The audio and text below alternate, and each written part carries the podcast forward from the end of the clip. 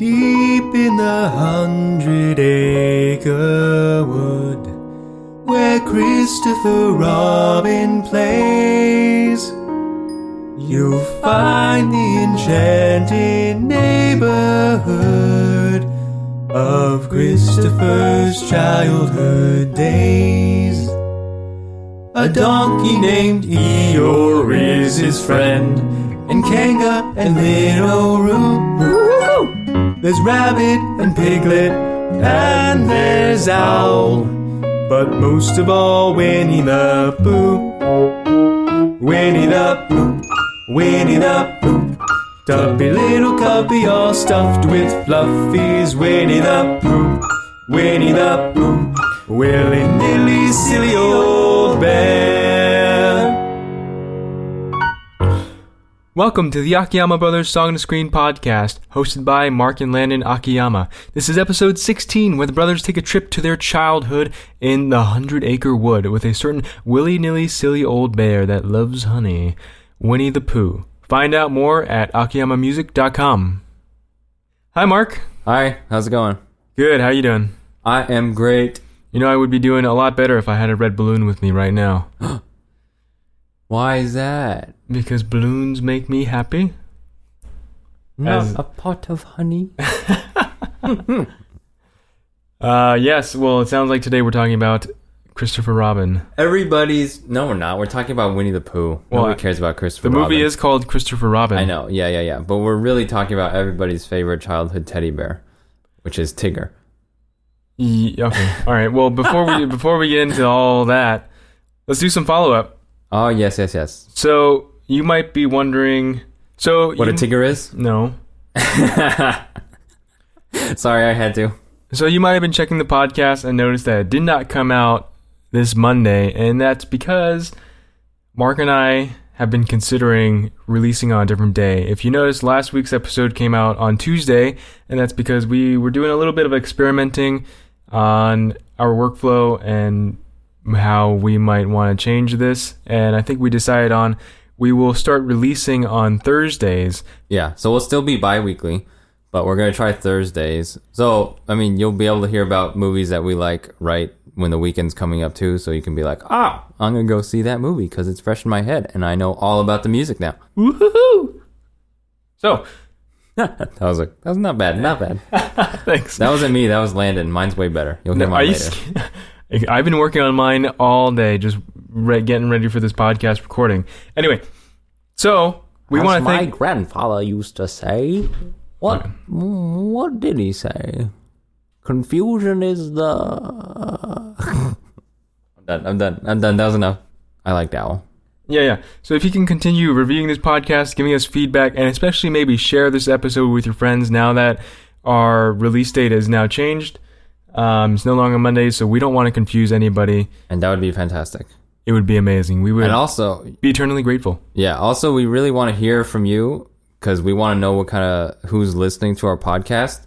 Like, if you guys are um, in the music industry yourselves, or if you're just music enthusiasts, or you love film, or you like hearing about the weird instruments we talk about and bring up those kind of things. Or Yeah. even if you're an actor, director, producer, commentator, or podcast reviewer. Yeah, so we're just really interested in seeing who our audiences are and to kind of help us gear our ne- upcoming episodes to decide what to talk about and what you guys like hearing about. So that would be fantastic if you could send us an email or something like that, um, which we'll talk about later how to do. Yes, that would be great. And you can also just Write a uh, review. Write a review, and uh, we we look at those regularly just to see who's commenting and what you guys like and what you don't like, so you Yeah. can improve.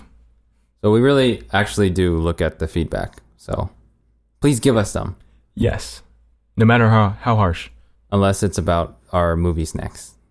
Uh, then don't talk to us. well, actually, I give you permission to go after Marc because he has poor snacks. taste. I came up with a I came up with another one this week and I can't remember what it was. It's a good thing he You doesn't remember what it was? Oh, I do remember. I'm not gonna was- tell hang you. on, hang on. It was. I- I, remember. I remember. Hang on. It was cotton candy, but with like pop rocks in the cotton candy. Ah, no.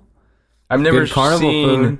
I've never seen a theater uh, selling cotton candy. I know, yeah. That's more of a carnival thing. yeah, Yeah. like deep fried Oreos or deep fried ice cream for. Anyway, moving on. Uh, what's the next topic? Well, Marc, do you want to say a little something about the Moment Ambassador Program? Yes, the Moment Ambassador Program. We keep talking about it, and that's because we're still ambassadors for it, and we still really, really love their products, and we still use them every day.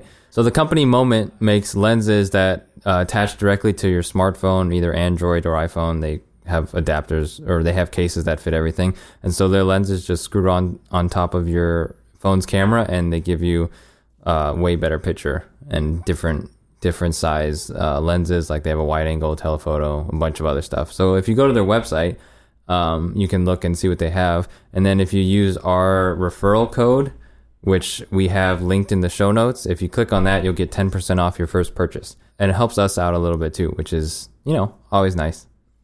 And the Moment is regularly coming out with new products, and they just came out with a super cool lens called the Anamorphic. Anamorphic. Yeah, they're Jigs, coming- you owe me soda. Yeah, they're coming out with an anamorphic lens, and they're shipping those pretty soon. They're they just started production on it, so um, yeah, we'll be getting ours I think in September. So if you see some videos from us with really really wide lens flares, you know that we got our anamorphic lens. Hey. Anyway, yeah, that's the ambassador program. So if you do any kind of mobile photography, definitely check them out and use our code. Thank you. Thank you, and thank you for the views, and thank you for the sharing, and thank you for the comments, and thank you for your continued support. Now, on to the episode. Marc, what day is it? It's today. Oh, my favorite day. Silly old bear. That's one of the quotes from Christopher Robin, uh, the new movie by Disney that came out, I think, um, August this past week. yeah, this, this August 3rd, I think. and we did end up seeing that at ArcLight again. One one thing I, I don't think we've ever mentioned is that they have very limited commercials, and that's another reason why we like ArcLight. One of those trailers just happened to be Mary Poppins Oh, Returns. Yeah, with Which- Emily Blunt and Lin Manuel Miranda. Uh, that's slated to come out December twenty fifth, twenty eighteen. Mm-hmm. So right around Christmas time. Anyway, so yeah, back to Christopher Robin and Winnie the Pooh. We were really excited to do this one. I was actually. Landon wanted to do another movie, but I said let's do this one. Dun, dun, dun, Yeah, dun, he wanted dun, to do dun, that dun. one.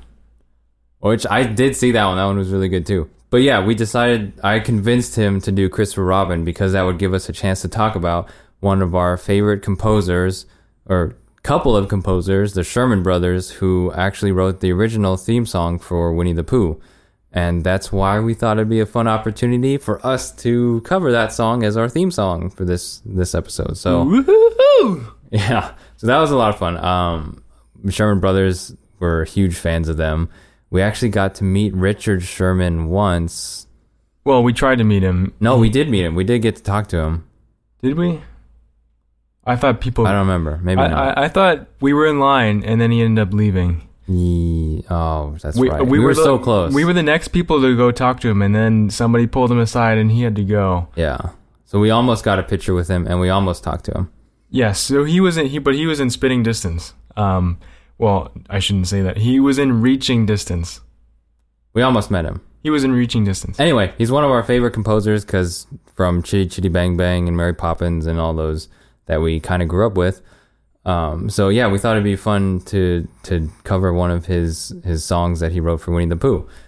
And it was actually really cool because in the movie they like if you haven't seen it, the, mm, I don't think I'm spoiling anything, right? But they actually do use the songs, some of the original songs that the Sherman Brothers wrote, like Tigger's Oh yeah, they Tigger's do. theme song and Winnie The the, wonderful Pooh's- thing about Tiggers. blah, blah, blah, blah, blah.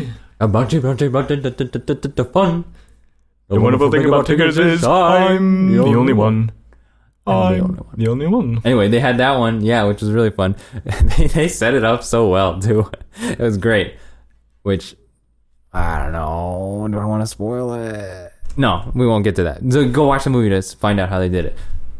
But then they also had the one where like Pooh, uh, his morning routine. I go up, down, touch the ground. It puts me in the mood.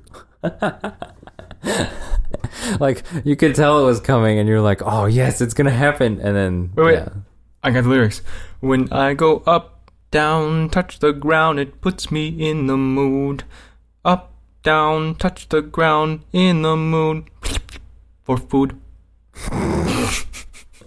the lyrics literally say smacks lips for Oh, food. wow. yeah, so those were written by the Sherman Brothers. That one, the Tigger Tigger's theme song, and then he actually wrote new songs for this film too. He did, Um, and those are at the very end of the uh, of the movie in the credits. And Not um, only no, he had one in the beginning too. He wrote the farewell Christopher Robin one that all the animals sing at the table when he's oh, that's right, that's Yeah, right. But like they're right from the beginning of the film. yeah. The ver- so the version that I'm thinking of is him singing it and playing it on the piano solo. Um, in the, at the end of the credits, the end credit scene. No, that's a completely different song. He wrote two. He wrote the farewell one, and then the one that the group sings, and then he wrote another one that's supposed to be coming from Winnie the Pooh to Christopher Robin, like a Oh, then he no, then he wrote three new ones: "Busy Doing Nothing," Christopher Robin, and then the one that all the characters sing to Christopher Robin when he's leaving. oh yeah, uh huh, yeah, So we were both right. Just just kind Confused. of wrong. yeah, so he wrote more songs for this one, which is nice because they brought back the Sherman brother, well, the one that's still alive. yes, Richard because sadly Robert Sherman ended up passing away in 2012. Sherman. yeah, uh huh. Um, but if you're curious to hear those two new songs, um, the ones that we the ones that we have, three of them. I have two of them right here. The busy doing nothing and Christopher Robin. Dum dum dee dum dum dum dum dum dee dum dum. I'm busy, busy, busy doing nothing. Doing nothing, that's the life for me. When I'm doing nothing, I'm busy doing something, something that suits me to a T. Christopher Robin, can't you see from the very start we were never meant to be apart? Let's be together every day, playing the games we always play. Christopher, you will always stay here in my heart. They ended up uh, working Richard into the story at the end of the credits on on a beach scene that you'll just have to stay and wait. Actually, the Winnie the Pooh movie that Marc and I remember most is The Many Adventures of Winnie the Pooh. Uh, I think that was back in 1977. Um, and that's the Winnie the Pooh voice that we remember, the Sterling Holloway version. Um, he's the voice actor that voiced Winnie the Pooh. And I think that was also scored by Buddy Baker, and it also features the original title song by the Sherman Brothers. Yeah, because the Sherman Brothers wrote the theme for Walt Disney in 1966, I think it says, for the featurette, Yes. uh, Winnie the Pooh and the Honey Tree. So they originally, like Disney assigned them the Winnie the Pooh story to write some songs for that one. And then they ended up being used for his theme song also, or the like the opening credits theme song for the the 1977 movie The Many Adventures of Winnie the Pooh. Which that was like way before, obviously way before we were alive, but we had that one on like VHS, and I remember watching it all the time. But then they also had a TV show, like an animated TV show that I remember watching.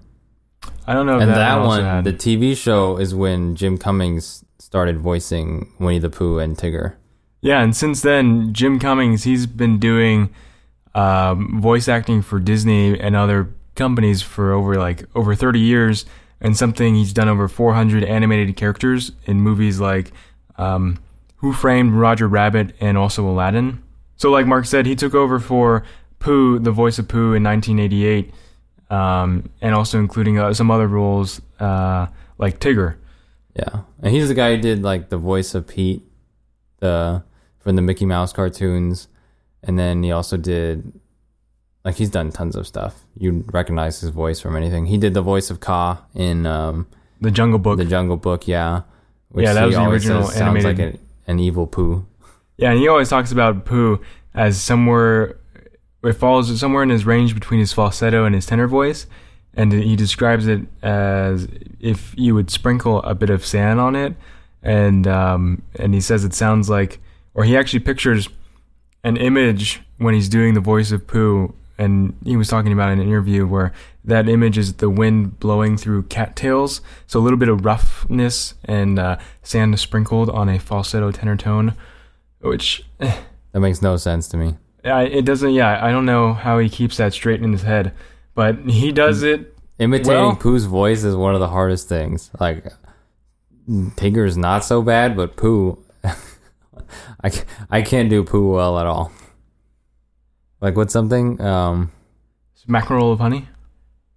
mackerel Can I have a sh of honey. See, I didn't even sound so bad. Not even close. You're not sprinkling the sand, Marc. That's why. I got you. Got a picture of the cattails. yeah, and then this movie, Brad Garrett also voiced Eeyore. Um, Which I thought I thought he was a perfect fit for Eeyore. Uh, I always remember Brad Garrett from that's the the stand up comedy show. Everybody, everybody loves Raymond. yeah, everybody loves Raymond. Yeah, hmm as the brother. Yeah, which got that deep low voice. he's also like in that in that stand up comedy. He's also the same Eeyore character, always the sad and gloomy one that has all the problems. But then when you grow up, you realize, oh, everything Eeyore says is true. I know it's like all the all the characters are all the other characters are for It's the children, of you to kidnap and me. Eeyore is for the adults. Yeah.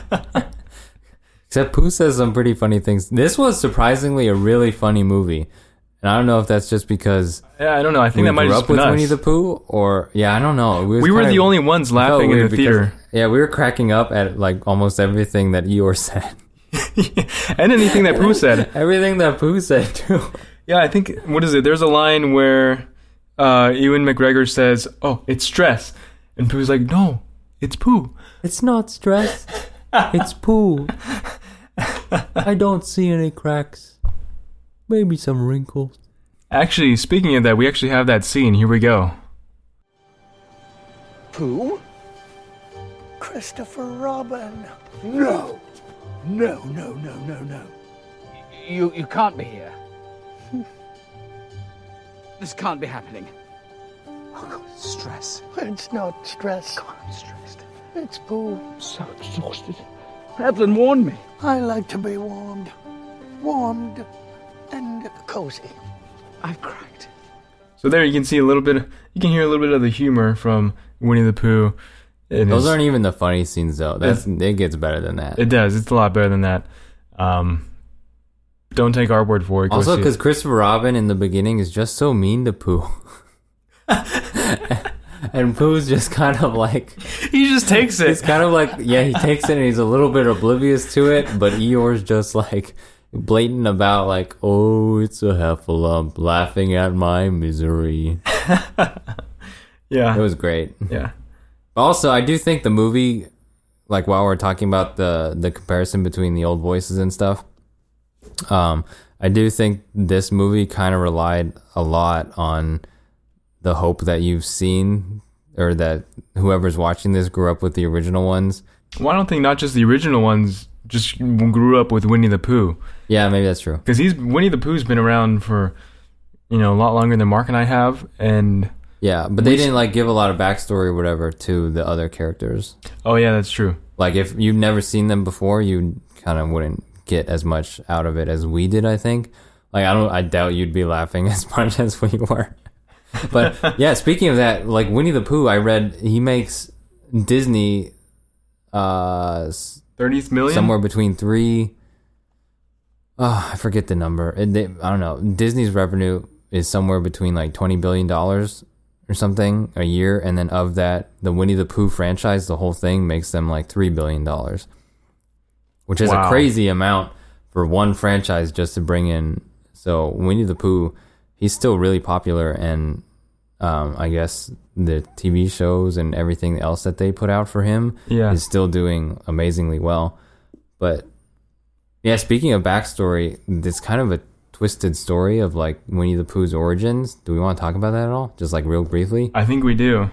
So like Christopher Robin was a real kid, and the author A. A. or uh, what's his A.A. name? Milne. A. A. Milne, yeah, was his dad, and he wrote about his kid's life as a child. And Winnie the Pooh, his those books became super popular, even back then when the kid was when the Christopher Robin was still alive and still a kid. So he was like a child star because of the stories that his dad wrote, and he kind of grew up not. He kind of grew up hating his dad because of it, and yeah, Yeah. he just kind of had a a rough childhood because he was thrown into fame without like just because his dad wrote stories that became really popular. And everybody knew that he was Christopher Robin because he was a real boy and he actually had the Winnie the Pooh stuffed animal. Um, and I think the actual stuffed animals are on display. The only characters he the dad A.A. Milne actually created for the for the book were owl and rabbit I think is what it was. But all the rest of them were like real stuffed animals that Christopher Robin played with Ooh, and yeah, now now the bear looks a little bit uh tattered and worn Yeah, yeah kind of grimy. yeah He actually looks creepy. Thanks. But at least it wasn't a story about like where his child died and then he was haunted by his kid through the dolls. Oh yeah, that's like That'd a- be like Annabelle. That's a different story. but no, yeah, it's kind of a kind of a bummer that the kid um ended up hating his dad. because of that, yeah. But Winnie the Pooh was successful like even when he first wrote the stories and Christopher Robin was alive. Anyway, back to the music. We didn't even mention who wrote the score for the new movie, Christopher Robin. It was actually um It was originally slated to be Jóhann Jóhannsson. Yeah. Right. uh-huh. Um. But he he died before he finished the score. Yeah, I think he died in February of uh, 2018. So yeah. Yeah, from a drug overdose. Yeah, not too long ago, just a few months Yeah. ago. Um. So he didn't finish the score. And then Klaus Badelt well, well, um, was originally slated to pick up the slack for the movie, I think.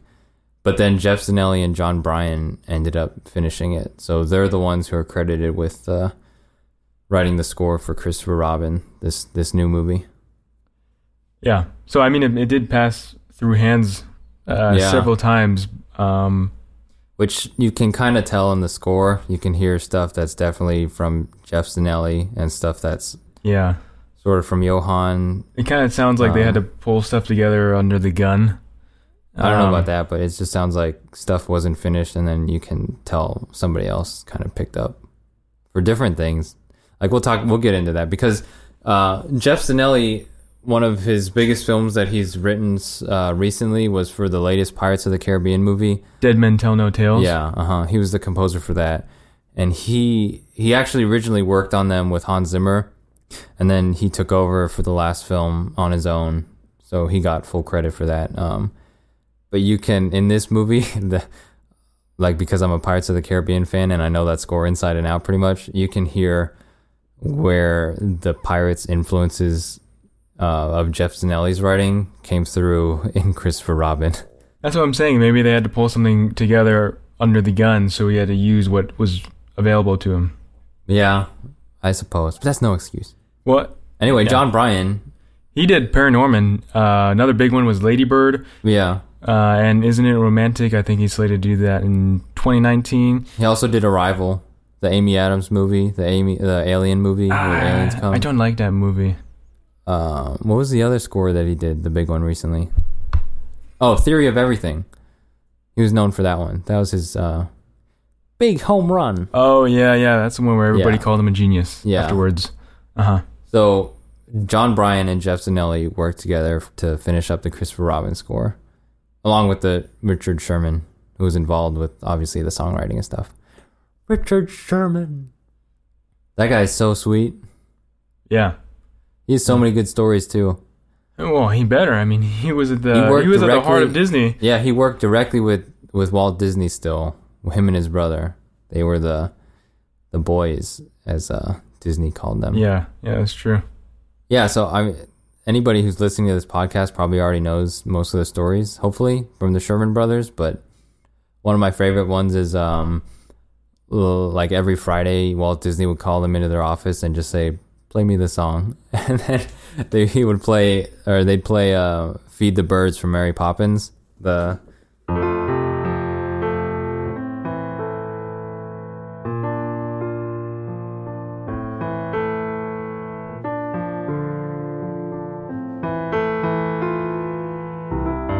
Yeah, because that was supposedly Walt Disney's favorite favorite song that they wrote, so they would always play it. He would always ask them to play it, which is kind of a touching story. Yeah, What bring were we back, talking about? Brings back memories of Mary Poppins. Yeah, I really hope they don't ruin it with this new Mary Poppins. I don't know. I don't know. Please we, we don't We don't. want to talk about that. Yeah, I don't know about Emily Blunt though. I think it should have been Eva Green. Am I allowed to say that? I don't know. Eva Green. podcast? I think Eva Green is a little too. uh But Eva Green was kind of already Mary Poppins, or the Tim Burton version of Mary Poppins, within in Miss Peregrine's Home for Peculiar Children, which I love that movie. The score for that was also good, which wasn't written by Danny Elfman, by the by the way. Interestingly enough, there's some dirt on there somewhere, and I'm gonna find it. There's an episode right there Finding dirt on. uh on why Danny Elfman didn't score Miss Peregrine. Yeah, Anyway, what were we talking about? Oh, the Richard Sherman stories. Yeah, there's tons Yeah. of stories. So, um, he's actually been doing a lot of playing too, like uh, concerts and stuff of his his uh the songs that they they wrote for Disney and for the Chitty Chitty Bang Bang and other other movies and stuff. Oh yeah, another way that you could tell that Walt Disney liked something was uh, they would bring he would bring the boy the the brothers into his office and they he would ask them to play their play their latest tunes for the movie that they were working on and if he didn't say anything or if he just said that'll work, that meant he liked it. That'll work. That's awesome. Yeah. Anyway, so um, it's kind of weird for the soundtrack for this one. If you go see the movie, there's a lot of stuff where they quote the original theme song, the like the um, Christopher Robin theme song. Deep in the hundred acre. The one that we played Yeah, the one that we played in the for the theme song, opening Yeah. theme song for this episode. There's a lot of they they changed the the instrumentation and stuff. Like sometimes an oboe will play it, or a clarinet. I think I heard, Yeah, I also heard a nylon guitar playing it once in a while, but they don't include that in the soundtrack. which I thought that was really weird. I don't know why. I mean, because they do credit Richard Sherman in, in parts of the soundtrack for those two songs at the very end of the Yeah. credits. But yeah, the parts in the movie score where we heard while we were watching the movie of them using that theme and reorchestrating it, uh, it's not on the soundtrack. Yeah, it's So- not there. Yeah, like one example when they did it was when they in the opening storybook, uh, the storybook opening where they go through the childhood of Christopher Robin and then the chapters, Right, right. which was his really cool because they did Uh-huh. hand drawn animation for that, and they go back and forth between actually flipping through pages of a storybook. That was one place where they did use the they did use the original theme song. Oh, and also speaking of the animation, I don't mean to cut you off. The animation in that original, or the animation in the beginning of the Christopher Robin movie, those are actually they're animating the stories of the many adventures of Winnie the Pooh. That movie. So that would be, uh, I think Winnie the Pooh when he get, flies up in a balloon and chased by bees. Also when oh, I remember that one. Yeah, and also when they're having a bad dream about the heffalumps and woozles, uh, and uh, and Wednesday.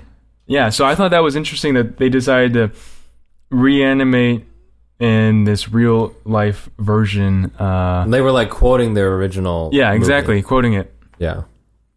with So the original theme. nice. Yeah, I thought I thought that was interesting, and I I, I didn't pick up on that the first time. I, I the second time I had I did.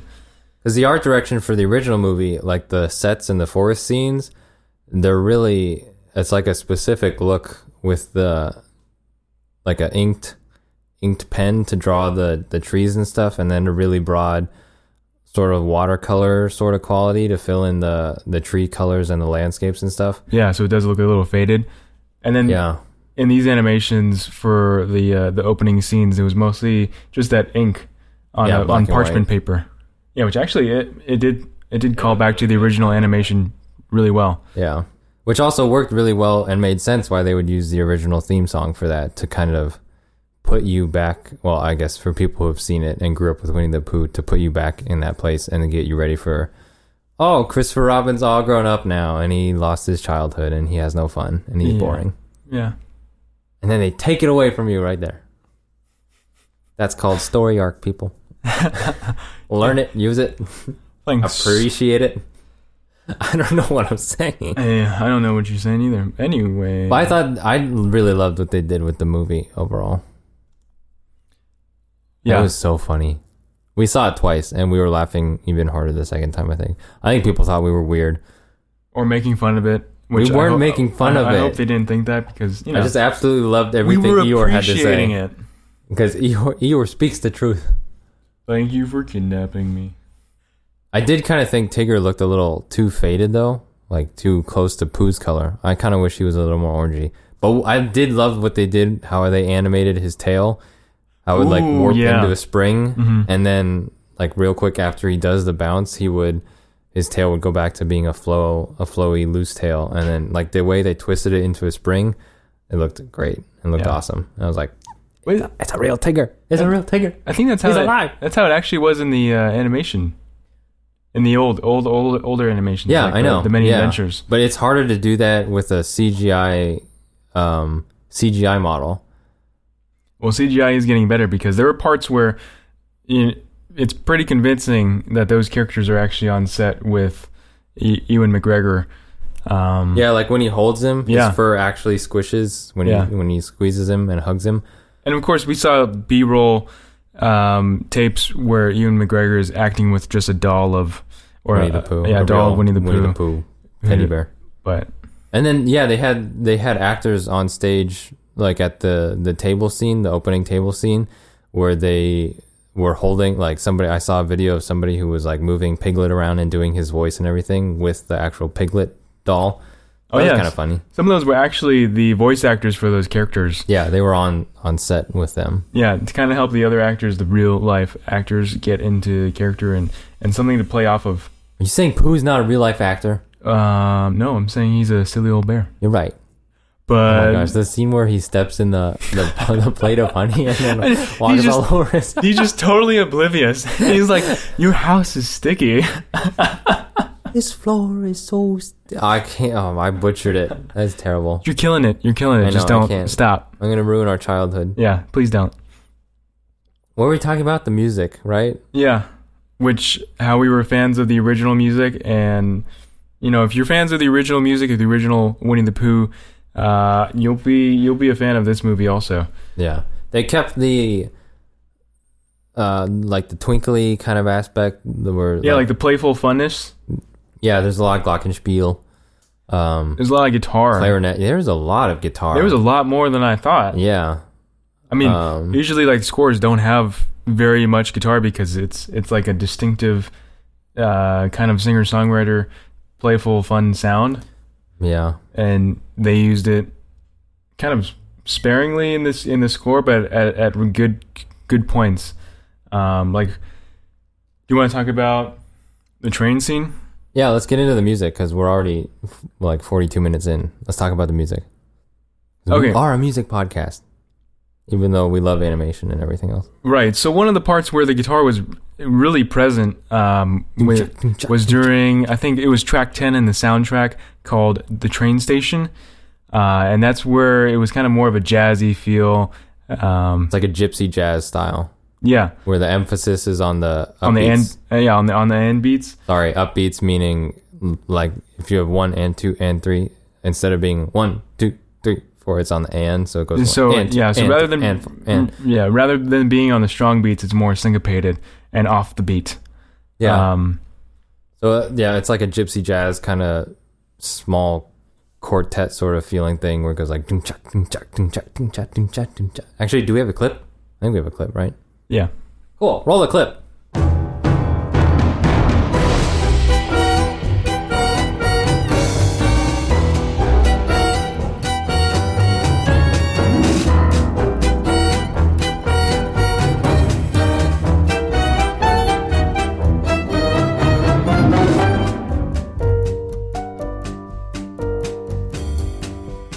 Yeah, so you get that piano in there doing its thing, and then you got You the those- glockenspiel. And the, and the, those uh, screechy violins, like the harsh violin Yeah. sound. Um, So that kind of also is why I call it like a gypsy jazz kind of sound Yeah. because it's and also in there you it's have got a- a like traveling band sort of thing. Sorry, what were you gonna say? No, it's okay. And also in there you have the gypsy jazz guitar, which it's most notably kind of like uh, the brand name for that kind of guitar is the Selmer guitar, and it was mostly made famous by Django Reinhardt, um, who played a lot of gypsy jazz. And it's kind of an odd shaped guitar where Uh, it's a fairly large, where it's a fairly large body with squarish bouts. So, you know how a normal normal guitar is shaped mostly like a pear. This one is shaped more like a a squished squash. Squish. squish. And, okay, It's like a squish squash. yeah, Attention. That's the only- We I have mean- a squish squash guitar on the floor. yeah, we're, yeah. So we're comparing squashes and pears, but normally in a guitar, it'll have a circular, uh, circular sound hole right around the the neck where the neck meets the body. But instead, in this Gypsy Jazz Selmer guitar, it's either D-shaped or an oval, and that's to give this guitar its unique sound, which is known to cut through uh, a mix of a, a band mix and and kind of a a fury of jazz. Oh. Yeah, and actually the strings normally the guitars on uh, the strings they end at the bridge, but this guitar has a floating bridge, and Oh, the okay. strings actually tr- go all the way from the neck, from the head, all the way down to the tail where they attach, and they just hold that floating bridge in place by sheer pressure. So kind of like a a violin, viola, bass, or cello might do that. Um, it's it's very similar in that kind of way. Yeah, so it was like during a train where they they go into the station and uh, Ewan McGregor, Christopher Robin is trying to get Pooh back to his hundred acre wood and uh, honestly try to get rid of him because he hates him now. Because he's Definitely all has grown no time up. for Winnie the Pooh. Get out of my life, Pooh. no time for a smackerel of honey. But it's different than the train scene that's later in the movie, which sounds like pirates. Yes. And that still bothers me. Should I play that here? Yeah, uh, well, yeah, sure, yeah. So the next, the one that actually sounds like pirates, and um, you're gonna hear it right away. Um, it's the track 19. It's called "Expedition to London" because Pooh doesn't know how to spell expedition. So they say expedition. Expedition, expedition, E X P O T I T I O N. Yeah. So Oh, that's another thing that I loved about the movie is Pooh twists every word. like every single like even being uh yeah. Why don't you? You have to go. When they were talking about like boarding school, and he was like, "Why don't you just not go to boarding school?" Okay. Anyway, here's the track. Track 19, Expedition to London.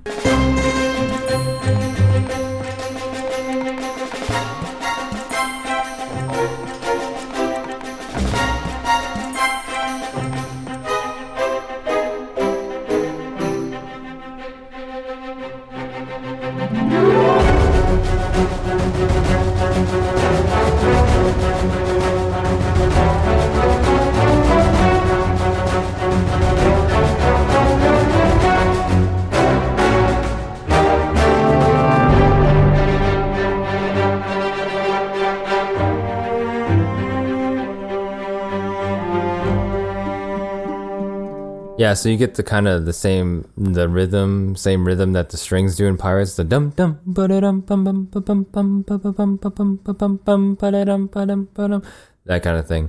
And then even the the melody, the one that goes like this, um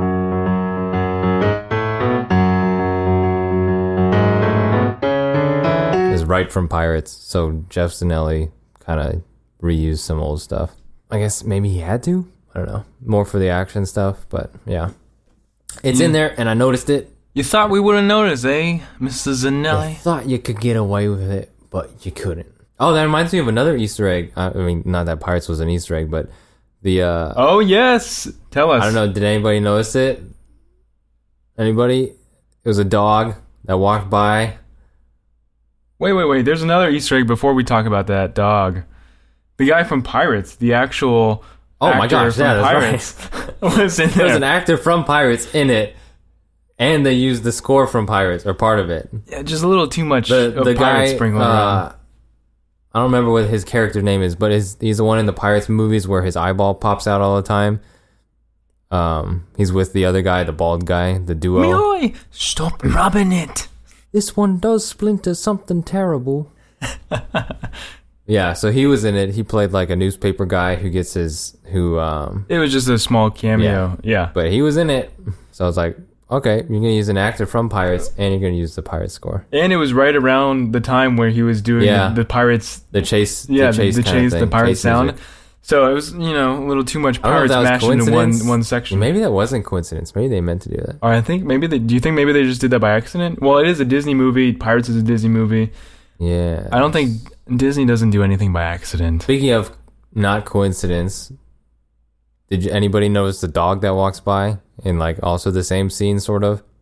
It's after all that all that mayhem and It's a train scene. Dalmatian. It is a Dalmatian. Dalmatian walks right by, right across the screen. and it's a lady. A lady the walking a Dalmatian wearing a hat. So, So it's either Cruella or it's Anita or I don't know, but why would it be Cruella? Because Well, Cruella has like the weird funky hats with feathers coming off of it and everything. but it was also that's also part of the time of London. Yeah. I mean, this, we- this this lady wasn't wearing anything uh, super flamboyant or No, but her or- hat or- looked like a Cruella hat. And guess Wow. who's playing Cruella de Vil in the in the actual 101 Dalmatians movie that they're coming out with? Eva Green. No. Emma Emma Emma Stone. Really, Yeah, Emma Stone's playing Cruella de Vil. I love Emma Stone. They're gonna make me hate Emma Stone. I don't know. Maybe it's one of those things where they make you love the villain and hope that she makes a Dalmatian coat. I don't know how you could do that. I just can't see Emma Stone. As Cruella, I don't know. Yeah, but there was a don't know. Dalmatian, and that was not an accident. It was all. not like blatantly. She walks right across the Yeah. screen. So when I saw that, I practically punched Lane and was like, "It's a Dalmatian." so that was cool. Disney's throwing a lot of Easter eggs in there for their upcoming upcoming um, live action movies. Yeah. Um. What else? Back to the score. Yeah, just more of the Sherman's Winnie the Pooh theme. Um, like Marc mentioned, there was a lot of Easter eggs, and a lot of it was just when um, when Christopher Robin finds something of his childhood. Yeah. Uh, like when Madeline um, hands him one of his old drawings from his childhood of Pooh. The theme Uh, comes back. Yeah, Yeah. And then we also see when we first see Pooh, we hear the the, the original title song, Winnie the Pooh, and also when Christopher Robin tucks Pooh into bed. It's more, you know, you like, the Hundred Acre Wood theme song. yeah, kind of bring, to kind of to bring that the nostalgia back of oh the good old days when you know when we're not consumed by all this work and and and productivity where we could just do nothing and the very best something will come. That's cute. Nice. Good job throwing that in. Thank you. That was not forced at all. I can't tell if you're being serious or not. Who is always serious? No, he's Not a I'm, silly. I'm saying I'm Tigger. he's a silly old bear. You're a bear of very little brain, Pooh. Wow, How don't could you you say that, Chris? don't have to be Robin? condescending. I'm gonna run away with my balloon. Pooh ran away real quick. I know. I was like, where did he go?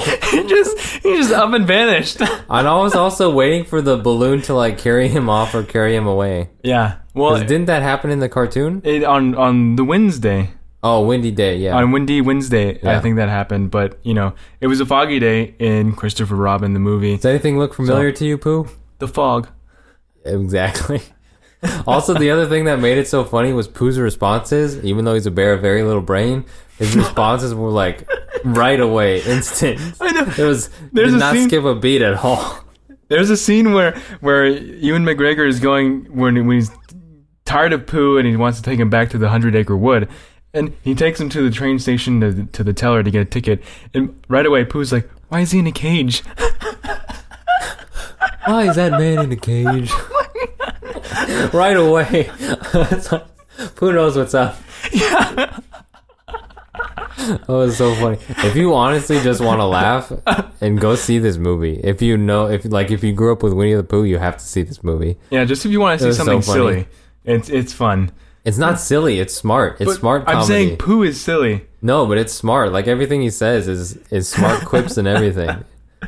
But it's innocent. It's Well, it's like it's like innocent in the way where it actually does make sense when you think about it. But if you're just a serious person, it's not going to make sense. yeah, maybe I don't know. That also kind of goes in line with the new theme that they came up with, uh, for like the storybook theme in the beginning and stuff. The second theme that they threaded along, that's not the Sherman Brothers one. The theme song, the one that goes like, um.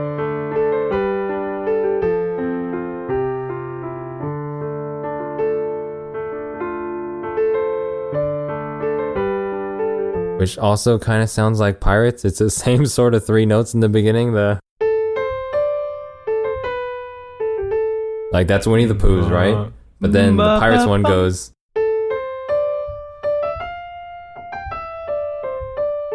And Winnie the Pooh's goes. Yeah, but it's very, it's kind of similar. So what they're really saying is Pooh is a pirate. Pooh is secretly a pirate. He's secretly Captain Jack Sparrow. Oh, that makes sense because whatever Pooh says actually kind of does make sense, but not really. And the same goes for Jack Sparrow. Oh yeah, they talk a lot, but sort of makes sense. Not always. Yeah, like there's a line where Pooh says, "You know, when yesterday was tomorrow, it was too much today." Yeah, I didn't get. I still don't get that line. I, I'm. I don't know why. I'm just not getting that. That was a very Jack Sparrow kind of line. It just doesn't make sense to me. I don't get it. Anyway, what was I talking about? oh Uh, yeah, so that's the second theme, the new original theme that is for Christopher Robin, and they thread that along throughout the thing too. But they, what was I talking about? Like Winnie the Pooh's like innocent and all that stuff, and like brings back childhood memories and all that. So what they do is they use a lot of clarinet for that, uh, a lot of flute, a lot of like really airy sort of instruments, um, like stuff that's light and kind of bouncy and playful. Uh, I think like nylon guitar was one of them, yeah. and then was it oboe? Oboe, yeah, Oboe, oboe, plays it too. Uh, also, bass clarinet comes in. Oh, and that- bass guitar. Uh, not bass guitar. Bass. Uh, um, sorry, and stand-up bass. Oh yeah, uh huh. Yeah, they had. It was like there's some parts that are kind of uh, jazz style orchestration and jazz instrumentation and stuff, which was kind of Yeah, of that's cool. mostly the Jon Brion coming in because I think he's Yeah. he's more of the, the jazz artist, the jazz player. yeah. He uh, did a lot of work in theater too. Yeah. And No, so, no, no. Jóhann Jóhannsson did a lot of work in theater before this, Right. so that also might have come from him before he died. Yeah, but I think Jon Brion thinks of himself as more of a jazz player instead Okay, of like yeah. a kind of orchestral musician. Um, Yeah. So, the, so a lot of the way that he thinks about how the notes fit together and how the chords and the, the harmonies go, um, it's more of an, in a jazz esque uh, mentality. That's just my two cents. I don't know, Jon Brion. Do you have something to say? No. Okay. Yeah, do we forget to mention and our special guest, Jon Brion? No. No, what was the? Uh, they also had a really cool instrument that we were researching today. Yes. The it's like a This is called. It, it was called the magnetic resonator piano, and it was tucked away in the credits. Um, they actually had it in a few, I think, in a, in a few tracks. And uh, the original guy that developed this new instrument, um, his name is Andrew McPherson, um, and he developed this magnetic resonator piano using electromagnetics. And these electromagnets they induce vibrations in the strings independently of the hammers, creating infinite sustain, crescendos, harmonics, pitch bends, and new timbres, all controlled from the piano keyboard. So just by easing onto a piano note, you can kind of get a good swell, a, a, a nice soft crescendo, and you can also kind of do an interesting vibrato with it. And just by, uh, just by kind of pressing lightly on the adjacent keys, you can get a pitch bend or, or a slide into the next note. So basically, the electromagnets are recreating the same frequencies as those strings just to make them vibrate a little bit longer or in, for the infinite sustain and bend them. So the simple explanation is this guy's machine turns any grand piano into a synthesizer where you can control harmonics and change the way you play it. So like an acoustic synthesizer. These are all sounds that are coming out of the piano. Yeah. It's really confusing, really weird, but they used it on tracks like uh, number 7 Easy to Lose Your Way on a Foggy Day and uh, number 9 It's Not Stress, It's Boo. Yeah, so an example of what it sounds like is is here. This.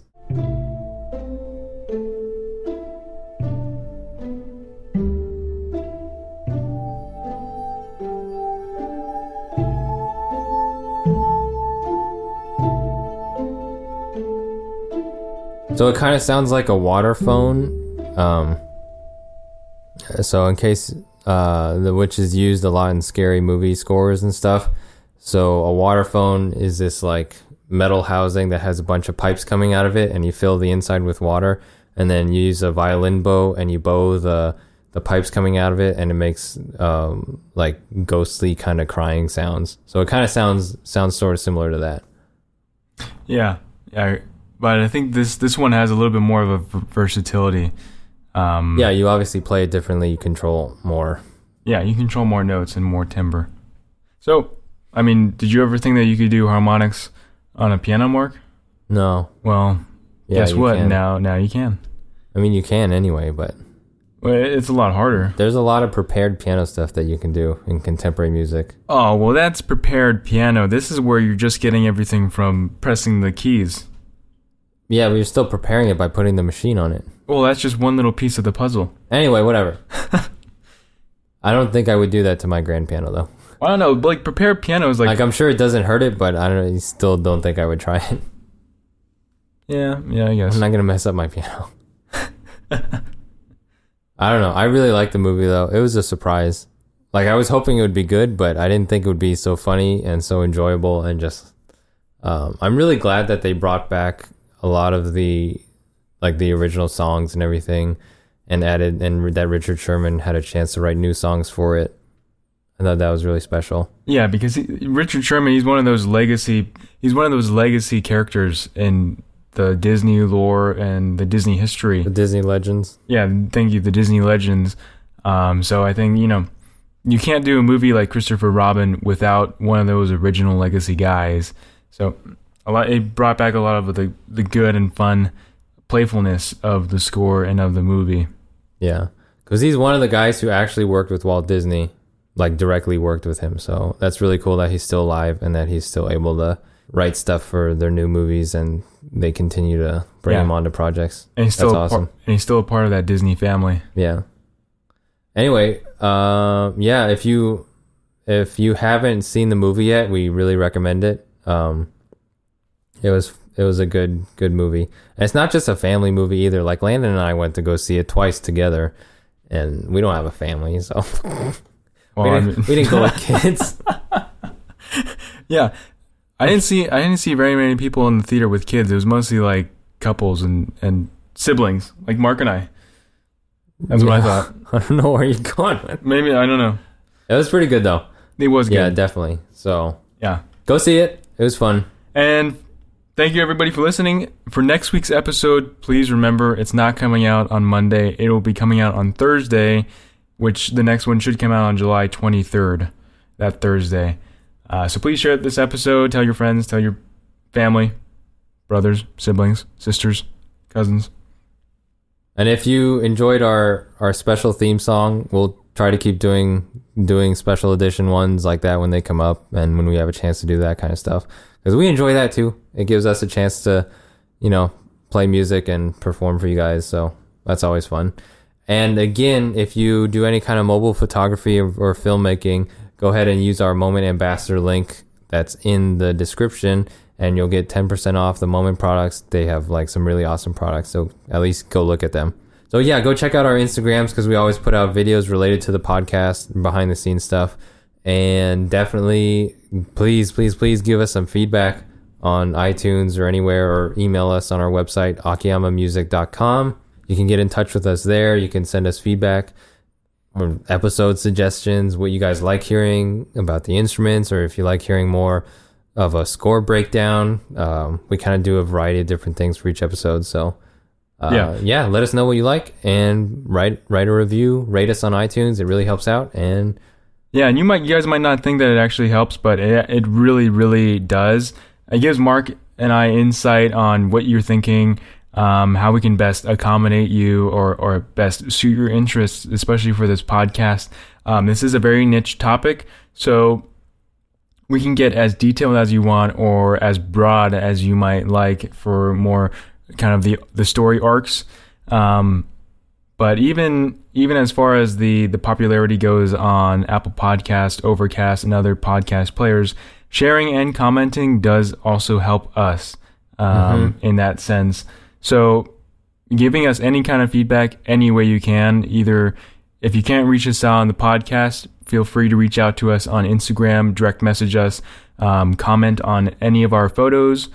Um, that's also another good way to reach out to us because every little bit of feedback will help the podcast grow and and become something better for you. Yeah, just say, hey, we heard, we uh, listened to your podcast and wanted to say hi, that kind of thing. Yeah, we also like saying hi. Okay, well, that is pretty much it for this episode. Thank you for listening. Have a schmackerel of a day. oh gosh, my voice is. No, that was bad. I think I did it better in the beginning. Oh man, my voice is so tired. Sorry. Okay, we know we're just gonna cut it off right here and cue the exit music. Go. Bye. Bye. Thank you guys.